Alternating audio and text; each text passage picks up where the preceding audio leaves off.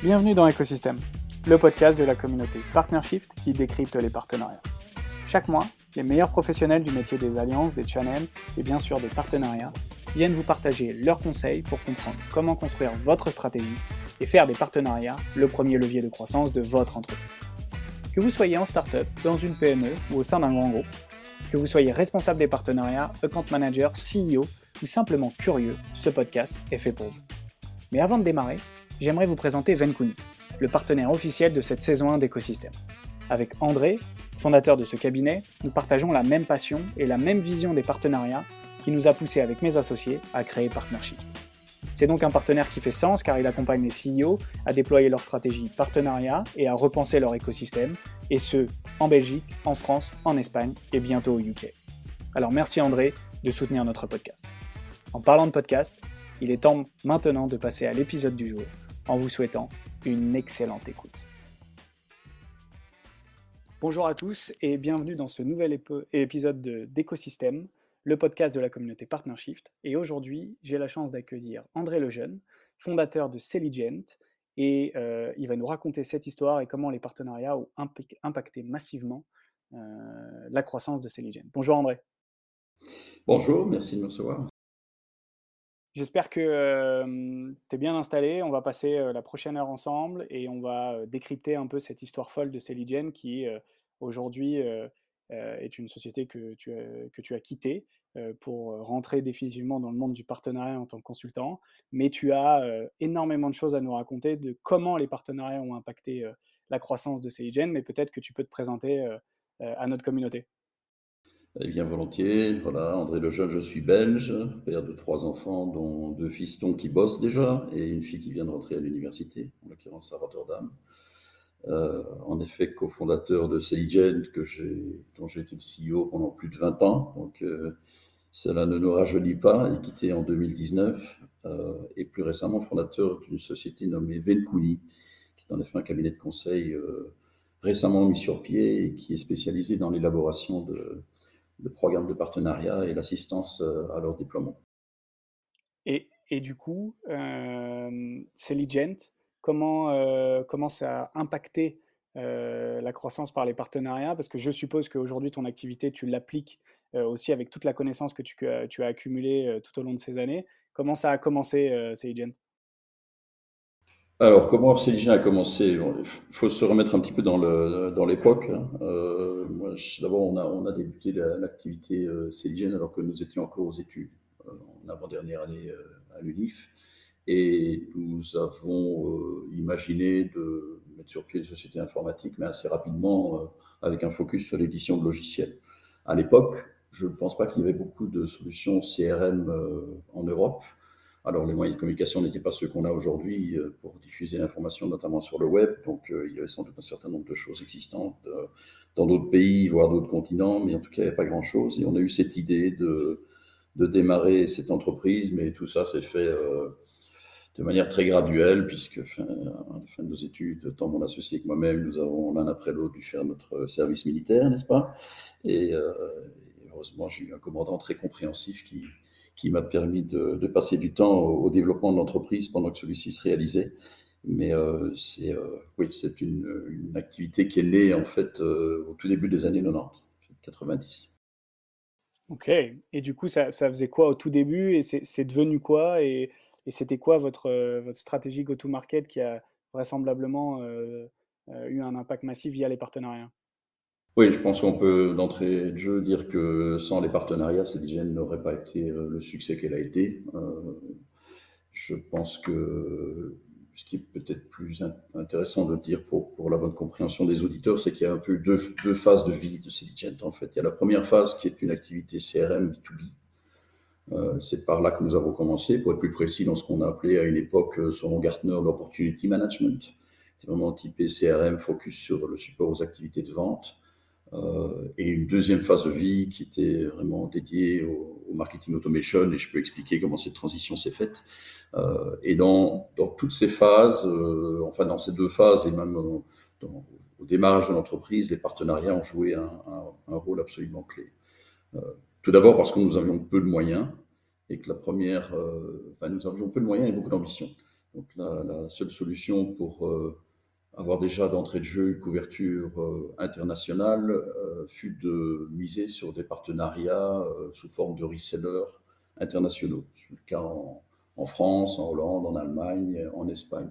Et pour la petite histoire, pour la, pour la France, ce qui s'est fait, c'est qu'au moment où nous avons en fait sorti le premier CRM sous Windows, oui, je sais, ça fera sourire certains, euh, j'imagine, euh, la personne qui était en charge de la distribution ou la, promotion des produits Gupta chez ISE Segos, à sa date, a été Michel Deric. Et Michel Deric a vu ce que nous étions sur le point de, lancer et, s'est dit intéressé de, nous représenter en, France. Et donc, euh, lui et sa société Integ sont devenus notre revendeur en France, assez rapidement notre distributeur exclusif.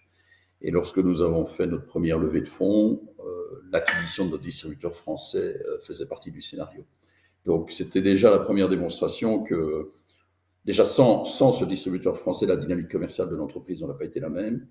Et assez rapidement, c'est ce qui a permis de donner à Celigen une masse critique qui était absolument euh, clé pour, euh, pour son positionnement sur le marché et pour sa réussite euh, par la suite. Donc ça, c'est, je dirais, le, premier volet de l'expérience partenariale. Nous avons eu aussi des revendeurs dans d'autres pays, mais qui n'ont pas, qui n'ont pas évolué vers un statut de, distributeur. Mais pour la France, ça a été absolument majeur.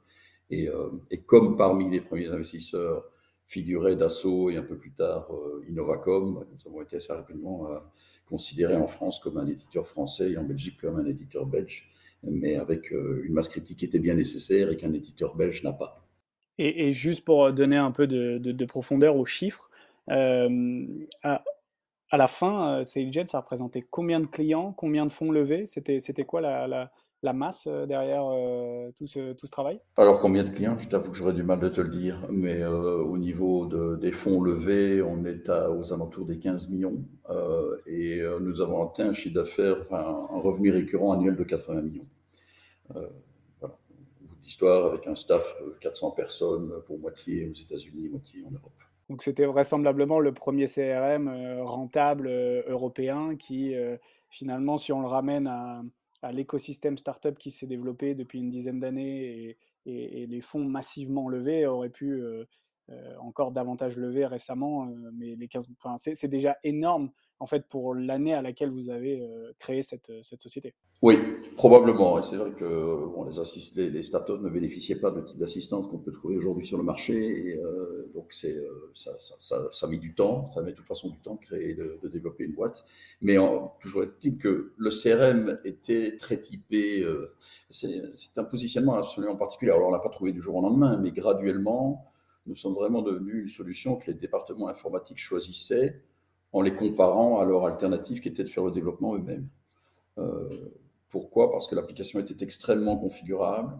Euh, elle était dès lors aussi très sticky, comme on dit en anglais, puisque à partir du moment où elle était extrêmement configurée, c'était pas très simple de s'en, passer. Et, euh, mais nous étions encore une petite entreprise. Donc, la seule moyen, le seul moyen d'obtenir la, la, crédibilité nécessaire pour commercialiser ces solutions, c'était justement de travailler avec des plus grands acteurs.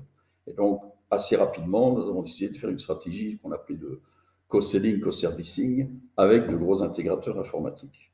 Euh, notamment, euh, pour donner un ordre de grandeur, euh, je pense dans les années 2005-2006, chacune de ces années, nous avons signé plus de 25 nouveaux contrats significatifs, juste grâce à la collaboration avec Atos Origin. et nous avions de nombreux partenariats de ce type-là. Donc, de nouveau, en fonction du, persona, et pour nous c'était la direction informatique, il nous fallait un, acteur complémentaire, crédibilisant, et ce fut les, euh, intégrateurs euh, pour faire face à des, gros acteurs euh, tels que les Cybelles de l'époque. sans ces intégrateurs-là, nous n'aurions pas pesé lourd. Et comment on fait la différence? Du coup, comment on est repéré ou même du coup et qu'on rentre en négociation avec ces acteurs-là et choisi par ces acteurs-là à la fin Parce que tu l'as dit, vous étiez une, boîte belge avec peu de moyens. Euh, c'est la, qualité du produit, c'est la qualité du support, c'est comment vous avez négocié vos contrats avec ces partenaires-là, parce que c'était déjà des gens qui pesaient lourd euh, à l'époque. Euh, qu'est-ce que vous avez mis en place comme stratégie pour développer ces partenariats-là et que ça fonctionne? Je pense que euh, le premier des éléments, c'est d'avoir un, engagement total vis-à-vis des partenaires. C'est-à-dire que les partenaires ne sont pas là pour vous servir quand ça vous sert et puis vous les ignorez quand, quand ça ne vous sert pas. Donc il faut, il faut que cet engagement soit total et qu'il soit ressenti, ressenti au travers de, tous, les, toutes les personnes au sein de l'entreprise par le partenaire. Donc, ça, c'est le premier point. Le deuxième point, c'est qu'il faut être assez réaliste. C'est-à-dire que si vous avez en face de vous un acteur qui n'est intéressé que par des projets de plus de 1000 jours, nous ne sommes pas en capacité de le satisfaire. Parce que ça, Dès lors, il, ira les faire avec Sibel, mais à l'époque Sibel, pour ceux qui connaissent encore, euh, il n'ira pas les faire avec Celigen. Si par contre, vous êtes en capacité de trouver des, intégrateurs qui veulent eux-mêmes se différencier, euh, eux-mêmes venir avec une approche peut-être un peu plus pragmatique, etc., donc ça fait, ça fait l'objet de discussions intenses pour voir s'il y a une, un alignement des valeurs, des propositions. À ce moment-là, euh, je pense que tant la qualité de, ce que nous produisions comme logiciel que l'engagement des, personnes en interne était assez convaincante pour, euh, pour rassurer les, partenaires. Et du coup, en termes de, nombre de partenaires, euh, vous êtes focus sur un, sur un petit nombre, comme tu me disais en France, où tu as, eu un revendeur exclusif, ou est-ce que vous avez, euh, dans certains pays, démultiplié les revendeurs pour masteriser la capacité de toucher un grand nombre de clients oui, alors là, ça, c'est vraiment un sujet, une question intéressante parce qu'en fait, il faut concevoir éventuellement la chose à deux niveaux. C'est-à-dire que la notion de distributeur ne remplace pas la notion de partenaire euh, service.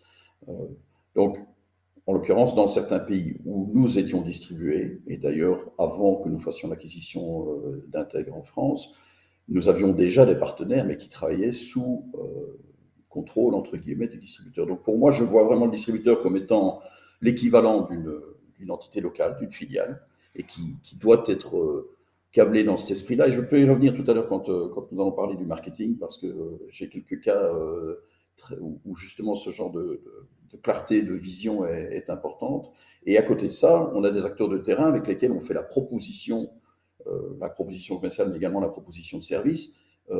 Ben, ou éventuellement le distributeur, tout comme une filiale, peut intervenir euh, au travers de, services d'expertise en support du, euh, partenaire euh, intégrateur, mais, mais pas, du tout en pas du tout en compétition. Et donc, la notion de distribution n'est pas contradictoire par rapport à la notion, elle est plutôt complémentaire par rapport à la notion de ou revendeur dans certains cas, et ce fut le cas du temps où nous vendions des licences perpétuelles, ou plutôt un modèle de co-selling euh, comme ce fut le cas à partir du moment où nous avons, évolué vers le SaaS.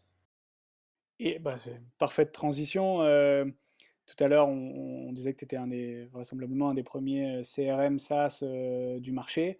Qu'est-ce que tu vois comme différence aujourd'hui entre les SaaS qui essayent d'avoir des distributeurs, qui essayent d'avoir des intégrateurs aujourd'hui, et, ta, et ton époque, et comment ça a évolué, et comment toi tu as fait évoluer ton produit, parce que finalement, tu es sorti récemment de Celigen, donc tu as encore euh, vu pas mal de choses évoluer. C'est quoi les pain points aujourd'hui euh, des SaaS pour euh, utiliser massivement les partenariats? Bon, si, tu me le permets, je, vais peut-être juste d'abord parler un petit peu de la transition vers le marketing, parce que sans ça, c'est un peu compliqué d'expliquer un certain nombre. C'est ton podcast, je t'en prie, avec grand plaisir. J'apprécie. Donc, au moment où nous commençons à avoir un succès significatif, et notamment en France, on a notamment un succès dans le secteur des mutuelles, pour différentes raisons. Bruno Moussion, qui était le patron des services, venait de ce domaine-là. Euh, il y avait un focus commercial. Et on a, eu la chance, finalement, de signer avec un certain nombre d'acteurs, AG2R et autres, qui furent des, leaders dans la consolidation du marché de la mutuelle. Et donc, comme nos, licences étaient, finalement, le prix de nos licences était proportionnel au nombre d'utilisateurs, le seul fait qu'ils fassent des acquisitions euh, nous faisait, enfin, faisait grimper significativement notre chiffre d'affaires. Et nous ne sommes jamais parvenus à craquer la problématique marketing pour ces clients-là. Donc, à un certain moment, nous avons décidé de faire l'acquisition d'un acteur du marketing, en l'occurrence Optizen, qui était une autre société belge et qui, selon nous, était la seule qui soit susceptible de concurrente euh, ou de pouvoir concourir euh, face à un acteur comme Neolan de l'époque qui plus tard sera racheté par euh, Adobe. Est-ce que tu peux préciser la, cette, ce, ce challenge marketing dont tu parles, c'était quoi le pain point euh, C'était vraiment d'être en capacité d'offrir un fonctionnel euh, susceptible de répondre aux attentes de, euh, de clients de type mutuel dans le domaine du marketing. Donc, nous avions une application CRM très paramétrable, très procédurale, enfin, la possibilité de développer des process intéressants, mais nous n'avions pas l'expertise en interne dans le domaine de la campagne marketing et de tout, ce qui touche au monde du marketing. Avec le recul, je dis, euh, et d'ailleurs pour avoir écouté quelques podcasts récemment sur le sujet, je dis qu'une alternative est sans doute d'internaliser cette compétence pour être en capacité de la développer. Mais nous n'avons pas été capables de le faire d'un point de vue euh, conception, Donc, nous avons décidé de, faire une acquisition. Sauf que ça ne s'est pas tout à fait passé comme prévu. Donc, cette acquisition qui était censée venir compléter la suite CRM, euh, elle l'a complétée. Nous avons rendu un certain nombre de clients satisfaits, mais nous avons assez rapidement réalisé que le potentiel au niveau du marketing automation, et en l'occurrence plus tellement dans le B2B, mais véritablement dans le B2C, était énorme. Euh, pour la petite histoire, nous faisons cette acquisition d'Optizen deux ans avant que Salesforce acquiert ExactTarget situer un petit peu le, euh, le, timing. Et nous décidons finalement de pivoter complètement sur le marketing automation. Et pour deux raisons. Parce que le potentiel de marché est énorme. Et secondo, parce que notre solution CRM est difficile à rendre SaaS. Donc, on est bel et bien on est, d'accord, nous sommes dans le, marketing CRM, nous ne sommes pas dans le, dans le marketing digital à proprement parler, même si nous avions quelques outils de tracking de comportement sur les sites web et autres pour, euh, pour faciliter l'exécution, mais on est dans le CRM marketing. Et nous décidons donc de mettre la solution CRM plutôt en mode maintenance, où nous allons surtout écouter les clients existants et les satisfaire, et de développer, de faire la suite du développement de l'entreprise euh, euh, avec le focus sur le marketing.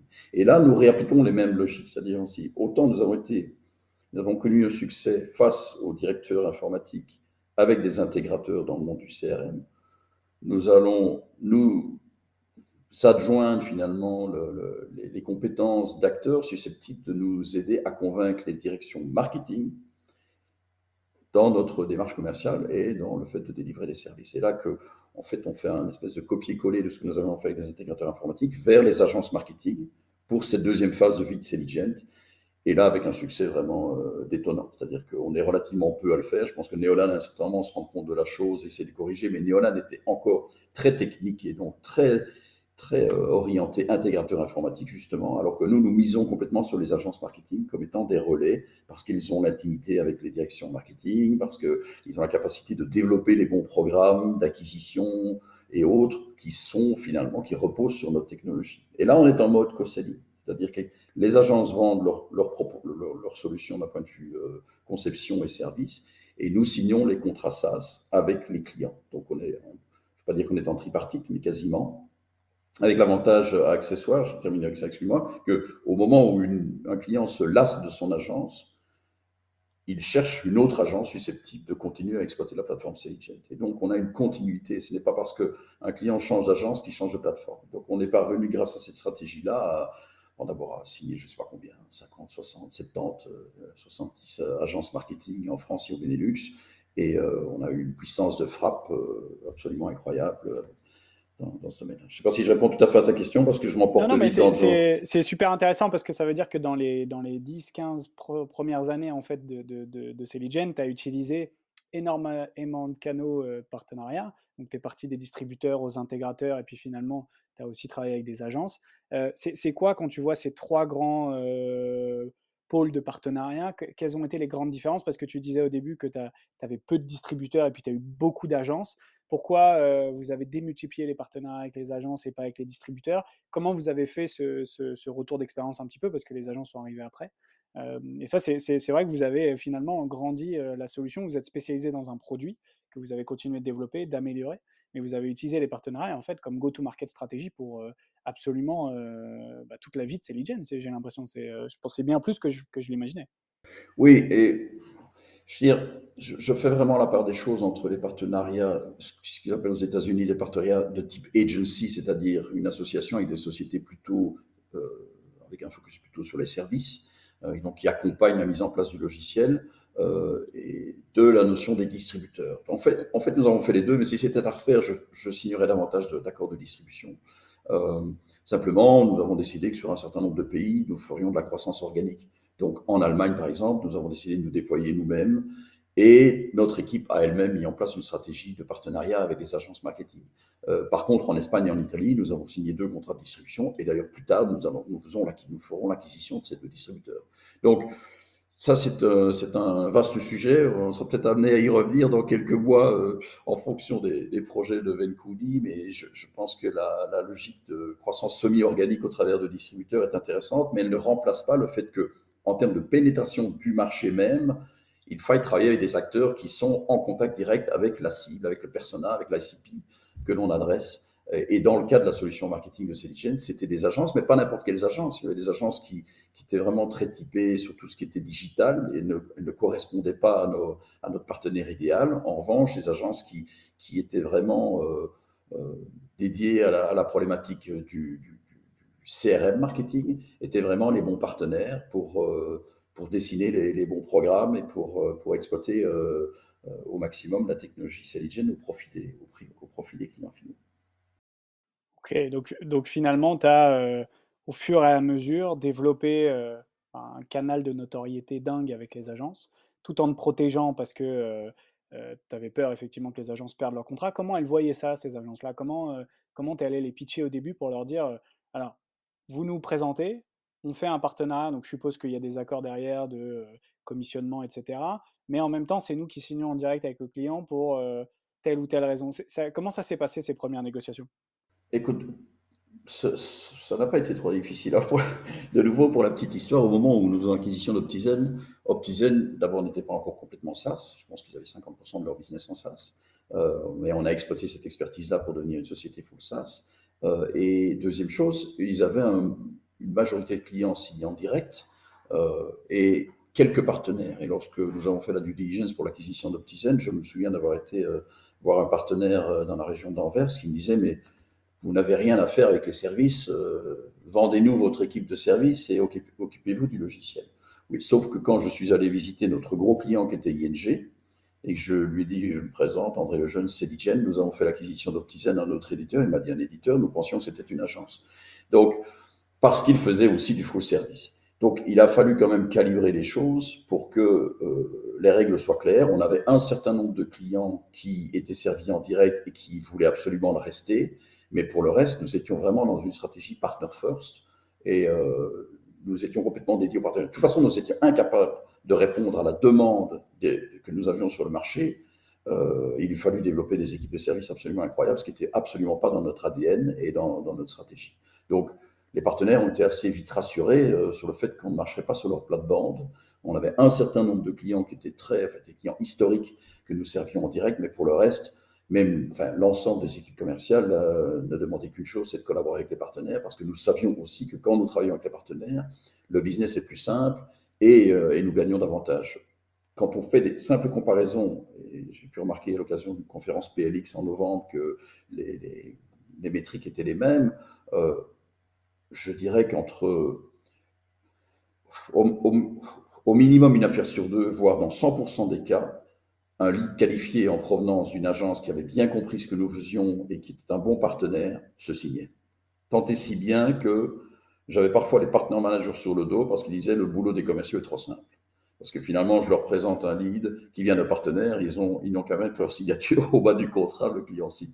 Donc, mais bon, ça aussi, ça fait partie de la stratégie, c'est de se dire, n'handicapons pas les incentives des commerciaux à partir du moment où ils signent avec les partenaires ou grâce aux partenaires, parce que finalement, c'est bon pour le CAC, c'est bon pour l'entreprise, donc c'est ce qu'il faut favoriser. Donc vraiment, on était, on était complètement mindé partenaire et il n'y avait aucune, aucune ambiguïté là-dessus, mais en même temps, euh, il y a des aspects techniques qui nécessitent qu'une relation euh, euh, directe existe, éventuellement aussi pour des, questions de, GDPR.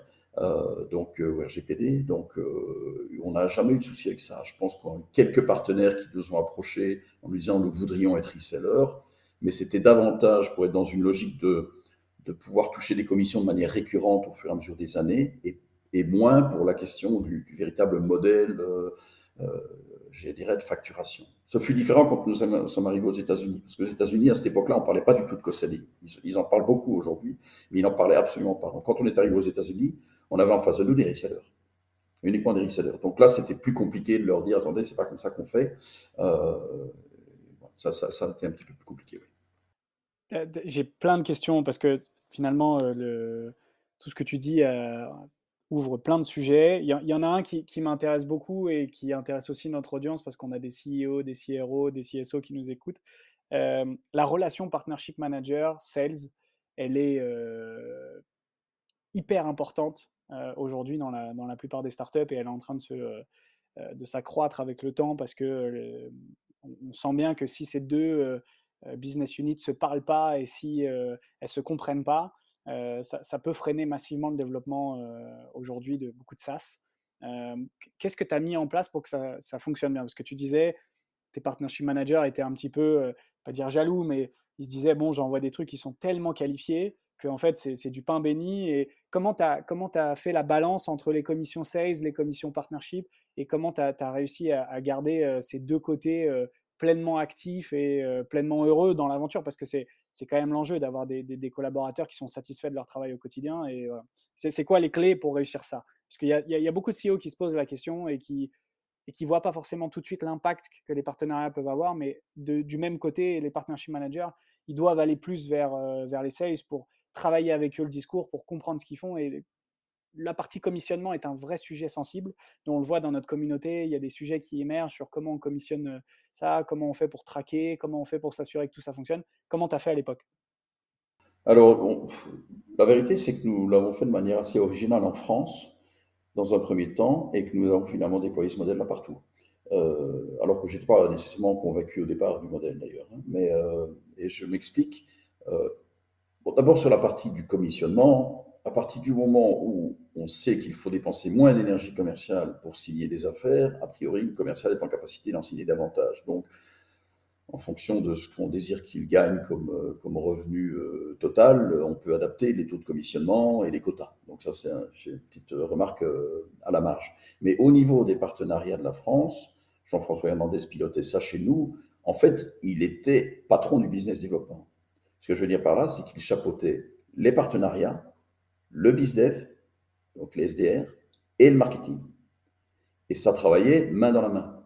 Si on est dans une logique comme elle a été mise en place à un certain moment aux États-Unis par erreur euh, de silo, où chacun essaye d'avoir l'attribution du lead, alors qu'en fait, j'ai entendu une expression que j'aimais beaucoup. C'est pas une course relais, c'est plutôt un terrain de football. La balle, elle passe, elle tape à différents endroits et elle termine dans le goal si tout le monde collabore. Euh, c'est comme ça qu'on doit, le, raisonner. Et moi, je me souviens d'être allé à une réunion euh, commerciale en Angleterre. J'ai posé la question au SDR de savoir euh, quels, étaient les mots-clés pour eux. C'était, ça faisait partie d'un workshop. Le mot partenaire n'est pas sorti. Ils étaient ils étaient inconscients de la notion de partenariat à un certain moment en Angleterre. Tout n'était pas parfait dans notre stratégie, il ne faut pas croire. Hein. Donc, euh, mais avec le recul, je pousserais cette logique-là encore plus loin. Et pour moi, le partenariat, de nouveau, c'est une stratégie, ce n'est pas un département. Donc, il faut vraiment que tout le monde collabore en sachant ce que chacun euh, doit apporter euh, comme pierre à l'édifice pour que tout ça fonctionne. Et le marketing, bon, on sait que si le marketing et la vente ne collaborent pas, ça ne fonctionne pas. Il en va de même à tout niveau. Et de nouveau, il faut typer les partenariats, mais ça concerne également potentiellement les services. Donc, euh, si on attend, par exemple, que les partenaires jouent un rôle en matière d'onboarding ou en matière de, déploiement de la solution, ça veut dire que même les départements de type service doivent être associés à la démarche partenaire. Donc, finalement, si, si, le CEO n'est pas convaincu, ça ne fonctionne pas. C'est aussi simple que ça. Euh, moi, j'en étais absolument convaincu parce que quand on a fait l'exercice, euh, notamment avec, les, avec euh, le, VP Operation euh, et, avec Bruno en France, euh, on, s'est vite rendu compte qu'en fait, on, gagnait bien plus facilement des affaires et que c'était favorable pour l'entreprise en général. Donc on ne se pose pas tellement la question. Mais il faut que tout ça collabore. Il faut vraiment que le marketing songe à, impliquer les partenaires dans tout ce qu'on fait, que les SDR éventuellement viennent en support d'un événement qui a été organisé au sein du partenaire parce que l'objectif, c'est qu'on qu'on ait tout le monde signer et qu'on soit dans une véritable logique de win-win. J'espère de nouveau répondre à ta question, mais c'est ça qui a fait la force et ce modèle-là, nous l'avons ensuite copié partout. Euh, non, mais c'est super intéressant. Moi, je suis, enfin, on est complètement aligné pour dire que les partenariats, ça doit être aussi un département parce que c'est un, un, job à part entière avec évidemment. structure. Mais que si effectivement la stratégie globale tourne autour du partenariat, toi, tu as eu l'avantage quand même de dire que dès le début, ton produit, tu allais le, le vendre via des partenaires, ou en tout cas le, pousser massivement via des partenaires. Il y a beaucoup de SaaS aujourd'hui qui commencent en ayant des SDR, en ayant des, euh, sales managers, en ayant des sales enterprise, euh, et qui misent quand même beaucoup sur cette partie call call, sur cette partie euh, email marketing, sur tous ces outils de growth aujourd'hui qui sont en train de se structurer. Je ne parle pas de growth hacking, je parle vraiment de growth qui a été bah, un des métiers aussi qui a émergé ces dernières années toi, tu as eu cet avantage-là de te dire dès le début, mon produit, moi, je vais, je vais, être en, je vais en être le maître, je vais, je vais le connaître par cœur, je vais le, le, développer, je vais avoir une équipe à l'intérieur qui va le développer massivement et il y en a d'autres qui vont le vendre. Et ça, ça, change aussi un peu la donne au début. Comment, oui, mais comme, je le disais, comme je le disais à certains moments dans le développement de l'entreprise, nous, nous ne l'avons pas intégré suffisamment. Donc, il nous est arrivé d'avoir des, des leaders dans l'entreprise qui n'étaient pas nécessairement suffisamment câblés de cette manière-là, notamment à un certain moment en Angleterre, ce qui explique les, comportements qu'on a, pu, découvrir là. Et je reviens juste sur la notion de partenaire manager, même si le partenaire doit ressentir que tout le monde euh, croit dans les partenariats, les, les, partenaires aiment savoir qu'une personne s'occupe en particulier euh, d'eux et est là disponible et ne pense absolument qu'à eux. Donc euh, ça, c'est le rôle du partenaire, du partenaire manager également. Tu, disais tout à l'heure que tu n'avais pas tout réussi. Est-ce que euh, euh, tu as potentiellement un exemple d'un partenariat que tu pensais solide qui finalement n'a pas abouti et les raisons surtout? Parce que je pense que euh, pour, notre audience, il y, a, beaucoup à apprendre des partenariats qui ont réussi bien sûr, mais aussi de pourquoi on a échoué. Et moi j'en ai échoué quelques-uns aussi. Comment on, ressort et qu'est-ce qu'on apprend de ces échecs-là? Et quel est celui dont tu retiens un peu peut-être pas obligé de citer le nom, mais en tout cas nous expliquer pourquoi. Je n'ai pas souvenir spécifique d'un partenariat qui n'a pas, qui n'a pas donné. Euh, peut-être parfois, on, avait peut-être un alignement insuffisant sur les ambitions euh, au départ ou avant de signer l'accord de partenariat dans certains cas, et donc peut-être des déceptions à, l'arrivée, mais ça, c'est des choses qu'on peut corriger en ayant, la bonne approche. Ce que nous avons, et des erreurs, nous en avons fait beaucoup, euh, une des erreurs que nous avons faites, c'est de, ne faire, de ne pas faire assez de partenariats technologiques.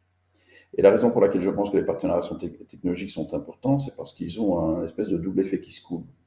D'abord, le premier, c'est qu'ils complètent la proposition, euh, donc ils, ils, rendent la solution plus convaincante aux yeux du client, plus sticky également, puisqu'en fait, euh, elle est plus difficile à remplacer. Et donc, elle, permet de gagner des parts de marché et de, faire l'économie sur les coûts commerciaux.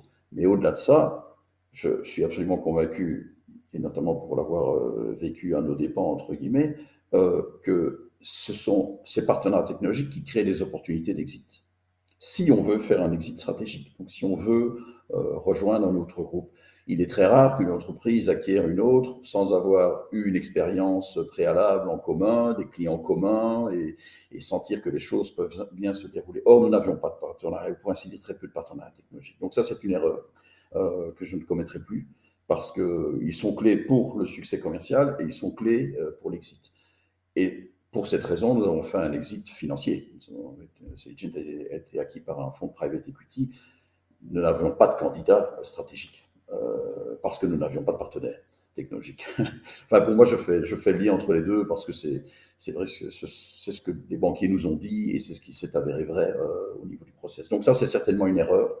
Euh, et pour la petite histoire, euh, dans, dans, cette fameuse conférence PLX que j'ai suivie, j'ai beaucoup aimé le, un commentaire du, du, du, du, responsable des partenaires chez Aircall qui, qui, montrait aussi à quel point les partenariats et les partenariats technologiques peuvent être absolument stratégiques. Il nous a dit, au moment où nous avons basculé vers une logique euh, stratégique, euh, stratégie partenariat, nous avons décidé qu'une partie du code produit devait disparaître parce qu'il était plus légitime que ce, cette partie-là vienne euh, des partenaires.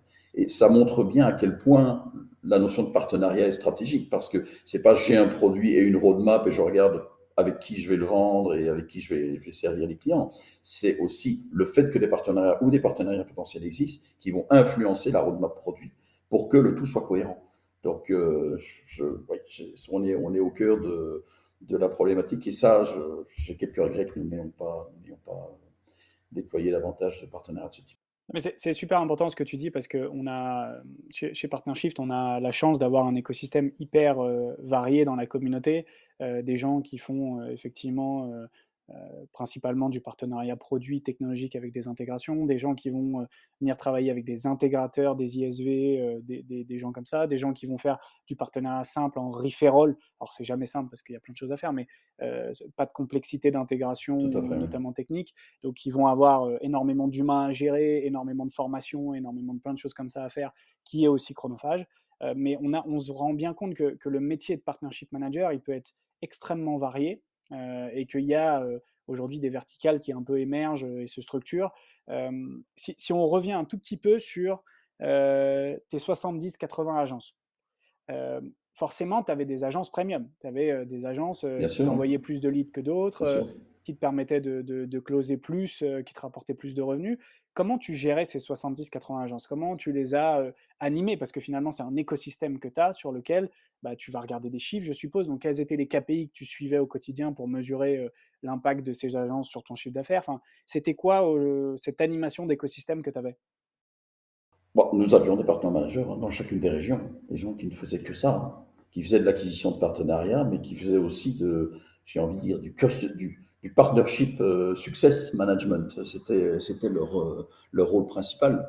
Euh, il faut bien comprendre que le partner manager, enfin, en tout cas dans le cas de Celigen et dans une logique de co-selling, le partner manager joue un rôle clé, mais son rôle est également de faire en sorte que les, les accounts exécutifs et account managers du partenaire collabore avec les account exécutifs et account managers de, de Celigent. Donc toute cette animation, elle est de la responsabilité du partner manager. C'est un boulot colossal. Hein. Euh, et, euh, et c'est vrai que nous avions quelques J'espère que tu es toujours là. Oui, oui, tout à fait. parce que je vois quelques, quelques éléments bizarres sur l'écran. Euh, nous avions euh, évidemment des partenaires premium qui, qui avaient des équipes plus, plus fortes, plus impliquées, qui nous apportaient des leads où on signait systématiquement. Euh, alors que pour d'autres partenaires, euh, c'était peut-être un peu, euh, un peu plus variable. Et c'est le travail aussi du partenaire manager en mobilisant les bonnes ressources pour, pour former davantage de partenaires, pour, pour débriefer les, les situations compliquées, d'amener finalement chacun de ces partenaires à devenir un, partenaire platinum, si je peux dire, même si on n'avait pas de qualificatif de ce type.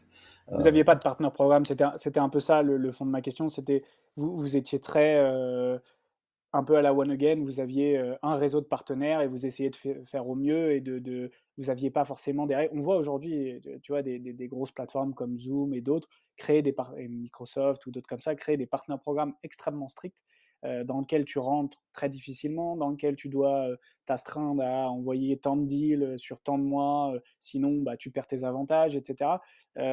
vous, c'était vraiment la gestion humaine en fait d'un partnership manager avec ses partenaires et tu faisais confiance à tes équipes pour faire ça?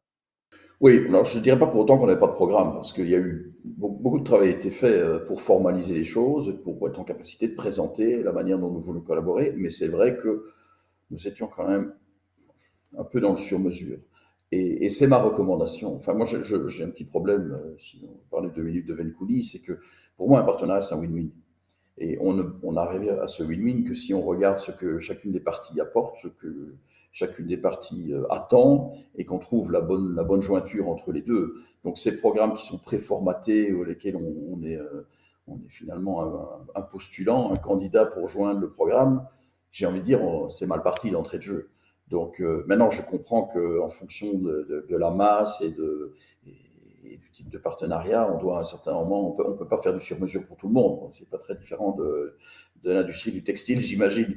Mais, euh, mais c'est vrai qu'on était quand même un peu dans, le coup humain, euh, au cas par cas, en fonction des forces et faiblesses de chacun, ne fût-ce que sur les aspects marketing, commerciaux, mais également sur les aspects de service. Comment nos équipes services se complètent, quelle expertise de Céligène est nécessaire pour supporter l'expertise du partenaire en fonction des, des expertises disponibles. Donc, je trouve ça assez compliqué euh, et on, on avait en tout cas peut-être pas la taille, peut-être pas l'arrogance, en tout cas, de prétendre qu'on pouvait imposer notre programme de partenaires euh, en disant vous y, vous y souscrivez ou, bien on ne fait rien. On n'était pas dans cette logique-là, on était dans une logique beaucoup plus équilibrée.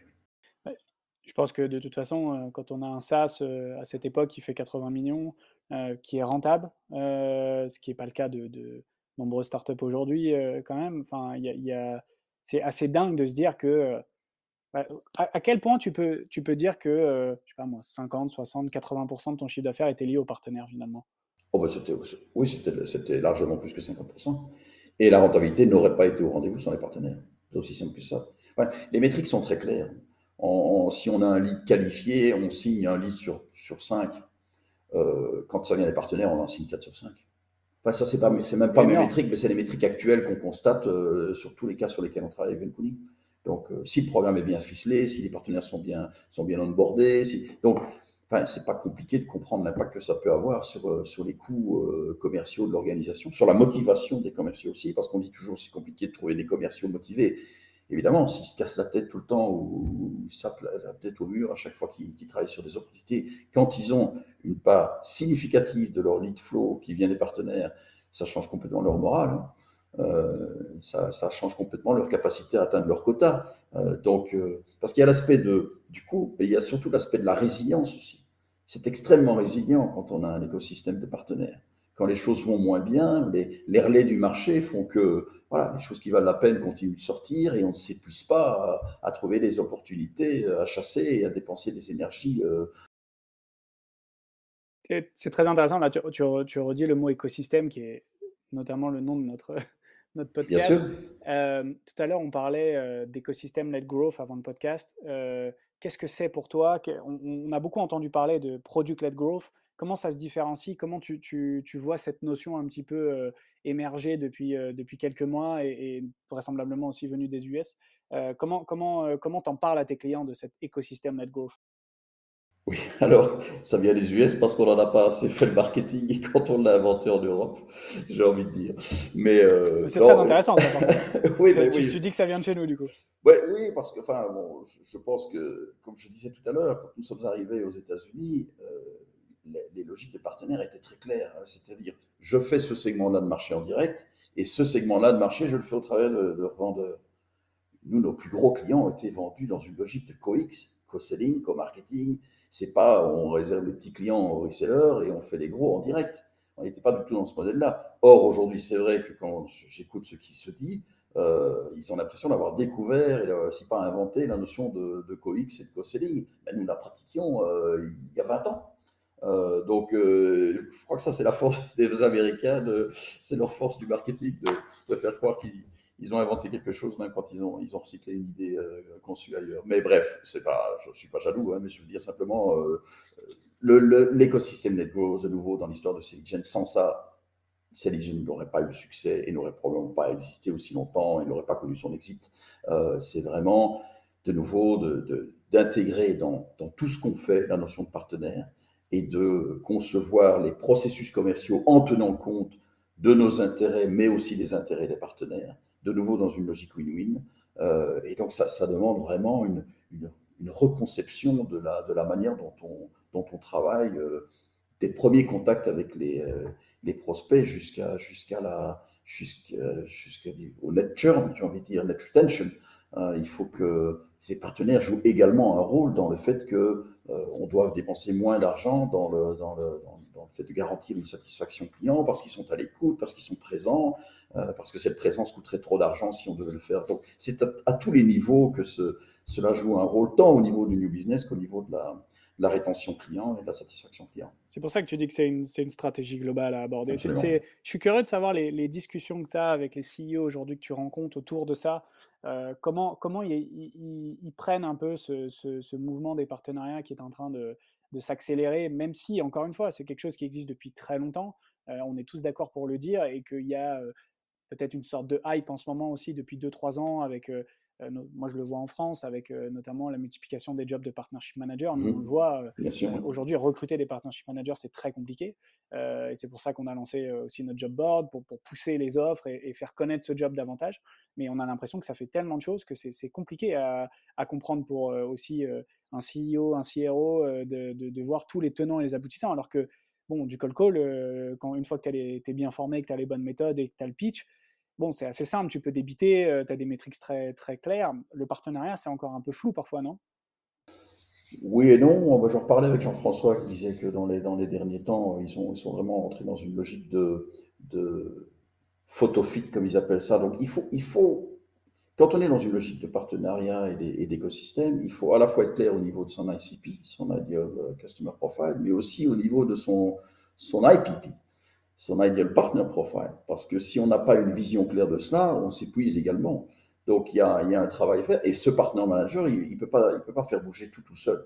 On aime bien dire, nous, que faire des partenariats, it take, uh, takes uh, guts, it takes uh, time, and it takes a village. Euh, en fait, il faut qu'il y ait vraiment une conviction de la notion de, et de l'intérêt des partenariats au niveau du top management. Mais ça demande d'abord un peu de patience, parce que ça, ça demande du temps pour construire ça.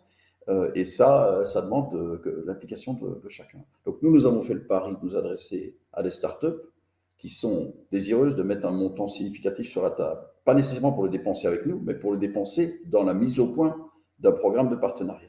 Parce que si c'est pour se dire on va, on va y aller pour trois mois et on attend des miracles, on va, on va créer des, attentes qui sont irréalistes. Tout le monde va se démotiver au bout de quelques mois. Donc il faut, il faut aussi être réaliste sur le temps que ça prend. Mais après, on a ce qu'on appelle le hockey stick, parce qu'à partir du moment où ça décolle, évidemment, il y a un effet des multiplicateurs qui est absolument euh, fabuleux. Mais, euh, mais, voilà, donc ce n'est pas tous les CEO non plus qui sont convaincus que c'est la bonne manière de faire. Certains sont convaincus ça dépend aussi des produits, non? Enfin, il y a des services et des produits qui, se, qui, matchent mieux avec un écosystème de partenaires aussi et, une manière de vendre ou euh, de, de co-marketer ou, euh, ou de co-innover, parce qu'on parle d'innovation produit. Donc, euh, tu le disais tout à l'heure, il y a des produits qui peuvent être complémentaires et, apporter une valeur ajoutée pour améliorer la rétention, pour améliorer plein de choses. Donc, c'est des métriques clés quand même pour un CEO. comment aujourd'hui, toi, tu vois la ta vision des partenariats aujourd'hui? Quel est le qu'est-ce qui sonne le plus autour de toi en termes de, besoins et, comment on peut structurer davantage tout cet écosystème-là pour en faire une logique assez, énorme pour les fondateurs qui vont commencer leur, entreprise aujourd'hui pour qu'ils pour qu'ils utilisent des partenariats dès le début? Parce que finalement tu l'as dit bah, plus tôt tu le prends plus vite tu envoies les résultats et on sait que les premiers mois d'une startup bah, parfois il faut vendre vendre vendre vendre vendre à fond euh, comment on fait les deux en parallèle? Comment on, comment on permet à, des entrepreneurs de, s'acclimater avec ce, sujet des partenariats? Alors, je ne suis pas là pour faire la promotion de Venkuni, mais je pense qu'en effet, le problème, c'est que quand on est une start-up, on, est au four et au moulin. Et le message qu'on reçoit de ceux qui nous confient des missions, c'est qu'ils n'ont pas le temps de s'en occuper. Euh, et donc, en l'occurrence, euh, prends l'exemple partenaire, d'un client récent qui est Shifter ils avaient des, demandes, donc des inbound de la part de partenaires, mais auxquels ils étaient incapables de répondre de manière efficace. Quand je dis répondre de manière efficace, c'est de, rentrer dans une négociation construite pour aboutir à un véritable win-win par manque de temps. Et, notre idée, c'est justement d'aider, de laisser les entreprises travailler sur leurs sujets classiques en attendant que les programmes de partenaires soient, soient au point. Euh, parce que même si nous avons fait beaucoup chez CIGEN, nous n'avons nous n'avons sans doute pas fait assez en termes de réflexion stratégique, en termes de formalisation de process et autres. On aurait pu aller beaucoup plus loin. Et, euh, c'est compliqué de le faire quand on, est en même temps sous la pression de, des chiffres qui doivent être réalisés et, qui, a priori, euh, sont réalisés euh, en vente directe d'un point, de vue, point de vue ce qui est prévu au niveau du business plan. Donc, il, faut, il faut vraiment regarder ce qu'on appelle le landscape, l'environnement, et essayer de déterminer les bonnes priorités, les bons acteurs, et ce n'est pas simple parce que dans cet environnement, on a évidemment des gens, des acteurs dont on peut imaginer qu'ils soient d'office des partenaires, mais il y a peut-être des concurrents, qui peuvent potentiellement être des partenaires sur certains segments de marché. Euh, et donc, ça demande vraiment une, analyse approfondie pour comprendre quelles sont de nouveau les complémentarités, comment on peut créer ce win-win, et puis fixer des priorités en se disant sur lesquelles on va, on va, on va s'axer pour, euh, pour, en priorité pour développer le, le, business de la boîte.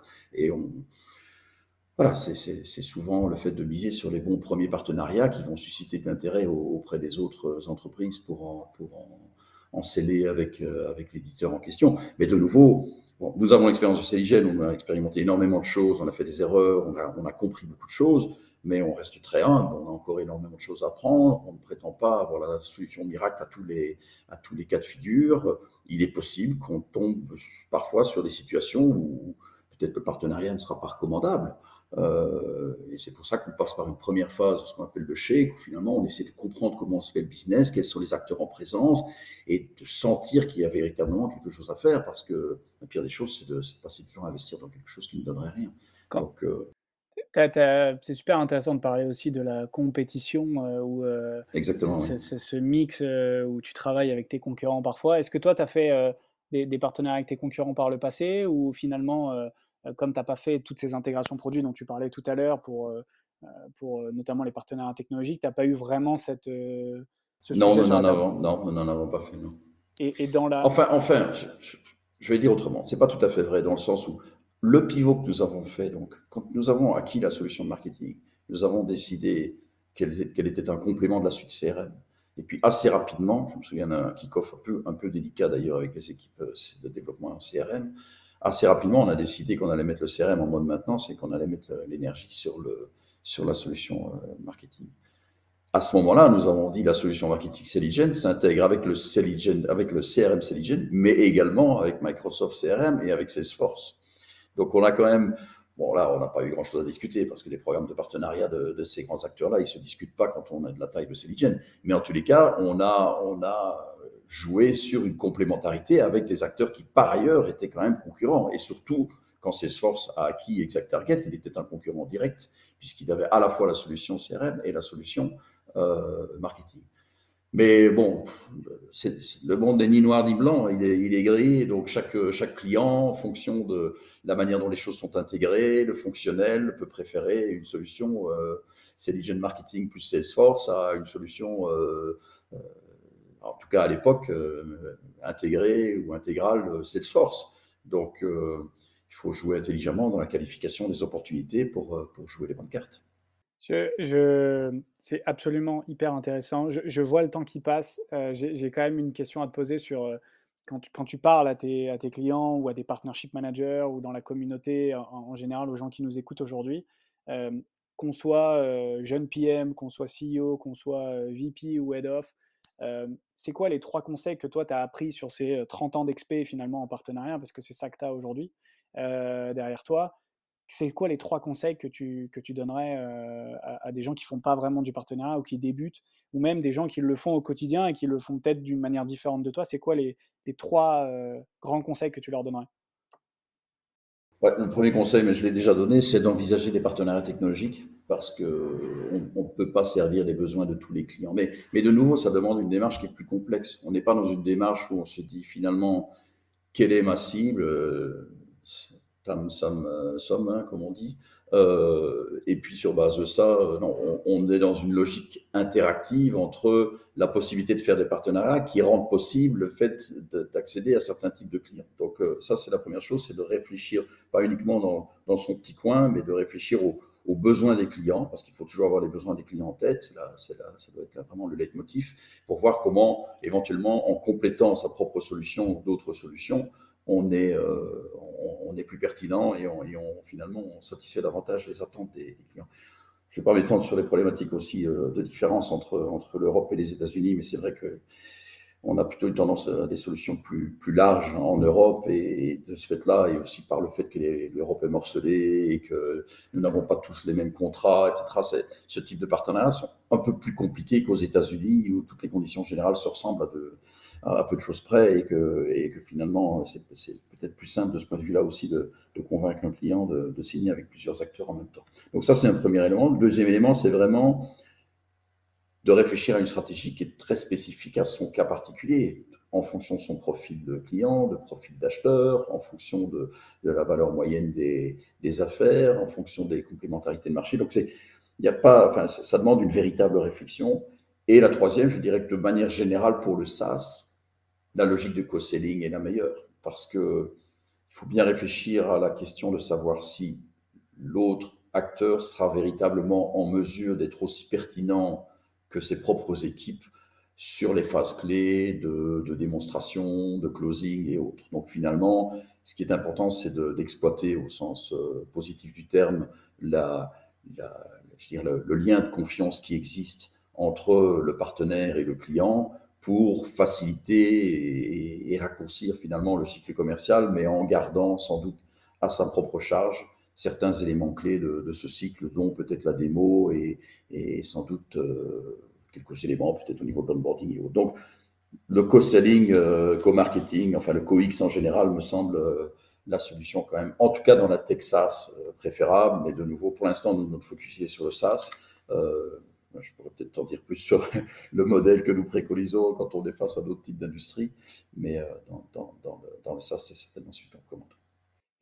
Du coup, aujourd'hui, tu es focus sur le SaaS. Est-ce que tu vois le partenariat comme quelque chose euh, qui peut impacter d'autres euh, secteurs d'activité que le SaaS ou c'est plus complexe et c'est presque plus facile de le faire parce que le SaaS, finalement, ça implique forcément normalement des développements technologiques et on voit bien que en allant intégrer des produits. Euh, les intégrations ont quand même euh, massivement accéléré le développement des partenariats. Tu parlais d'Aircall tout à l'heure, euh, même dans l'écosystème des caisses dans lequel j'ai pu travailler pendant très longtemps. On, voit bien que cette notion d'abonnement, de nouveau business model aussi qui est créé derrière, a facilité quand même l'accélération des partenariats dans l'écosystème SaaS. Oui, bien sûr. Oui, et puis il y a tout ce qui est cloud et toute la démarche euh, liée à tout ça qui, facilite éventuellement également les, intégrations et les, propositions communes. Bon, je, préfère ne parler que du SaaS parce que c'est ce qu'on pense vraiment maîtriser à l'heure actuelle et, euh, c'est là-dedans qu'on s'investit et, il y a suffisamment de, candidats. Mais euh, je pense qu'un élément, quand on parle d'intégration technique, c'est également d'avoir une véritable volonté au sein des équipes de développement de une certaine humilité et une volonté de travailler sur de l'intégration. J'entends souvent des entreprises dire finalement j'ai recruté des gars pour faire de l'intégration, mais ils ont terminé par développer du code euh, de notre produit. Non, il faut qu'il y ait des gens vraiment dédiés et, convaincus de l'importance de travailler sur l'intégration parce que de nouveau, si on a à l'esprit les attentes du client final, cet élément-là est absolument clé. Euh, et le, client final, il s'attend à avoir entre guillemets un essai là euh, aussi sur, sur les intégrations et pas juste sur les parties spécifique à chacun des acteurs en présence. Donc, euh, euh, de nouveau, je ne sais pas si je réponds bien à ta question, mais, c'est absolument majeur d'avoir un aliment, toutes les équipes, y compris dans les équipes de dev, pour que ça fonctionne. Et c'est en ça que je trouve que l'exemple d'Aircall est vraiment fabuleux parce que ça montre à quel point la démarche partenariat a été intégrée dans la stratégie d'entreprise. Non, 100% aligné. On a eu la chance en plus d'interviewer à plusieurs reprises plusieurs membres de l'équipe partenariat euh, d'Aircall chez Partnership. Donc on a, euh, on a bien, bien senti effectivement euh, tout ce qu'ils ont pu mettre en place pour accélérer la croissance. Et un de leurs Head of Partnership nous disait que ça représentait presque 30% du business aujourd'hui. Donc c'est exceptionnel pour, pour un SaaS. Et encore, ils ont plus de 150 partenaires. Donc c'est absolument Génial. je vais terminer par une dernière question parce que tu as, rencontré énormément de gens qui font du partenariat euh, dans, ta carrière. Euh, est-ce que tu as quelqu'un qu'il faudrait qu'on interviewe pour euh, ou un CEO, un, un, CRO et d'autres qui ont mis en place des stratégies de partenariat qui ont cartonné avec une vraie volonté que ce soit core business et qu'il y ait une vraie cohésion en interne autour de ce sujet? je vais te proposer d'interviewer le CEO de l'entreprise que, que, nous aidons actuellement, si tout se passe bien. Ah bah, dans, quelques, dans, quelques, mois, ouais, je m'introduirai auprès de Lionel Hermans, qui est, euh, qui est 100% convaincu, qui est un, CEO qui, euh, qui nous fait confiance pour développer ça. Et j'aimerais beaucoup qu'il, euh, je lui dit ça récemment, si, si en fin de course, il nous dit, grâce à vous, j'ai évité de la dilution, alors on aura vraiment gagné. Euh, parce que c'est ça aussi le fondateur d'une startup, hein, c'est s'assurer qu'in fine, il faille euh, lever moins de fonds pour arriver à faire un chiffre équivalent, voire supérieur. Et donc, euh, hein, dilution inférieure pour les, fondateurs, ce qui est quand même pas négligeable. Tout à fait. Ça, c'est la première fois que je l'entends et je pense que c'est un, sujet extrêmement important pour vendre les partenariats à un CEO. Je pense que si on arrive à prouver assez rapidement via des quick wins euh, l'intérêt et la, capacité à signer plus vite des deals. Et donc, ça augmente forcément euh, le revenu mensuel et le, revenu annuel. Bah, in fine, euh, tu as, quand même la capacité de réinvestir ce revenu dans ton équipe et de, massifier, et donc forcément de lever moins de fonds parce que tu grossis Exactement. plus vite. C'est super intéressant. Merci beaucoup. Bah, je te remercie.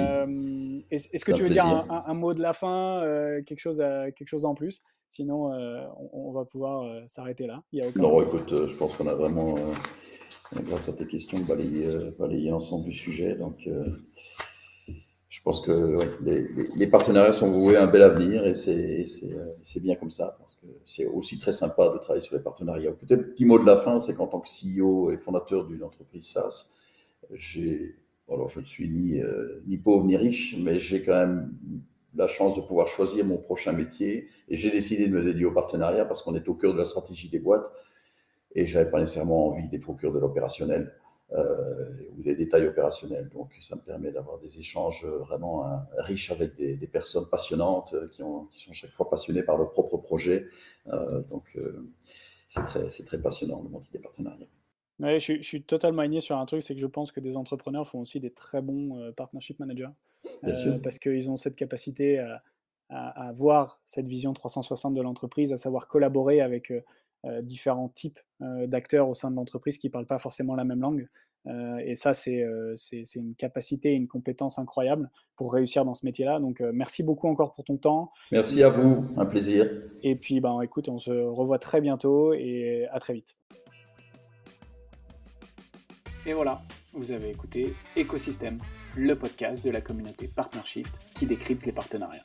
Si cet épisode vous a plu, n'hésitez pas à nous laisser une note ou un commentaire sur les plateformes. Vous pourrez aussi retrouver toute notre actualité et nos épisodes sur notre site partnershift.fr. Alors à très vite pour un nouvel épisode.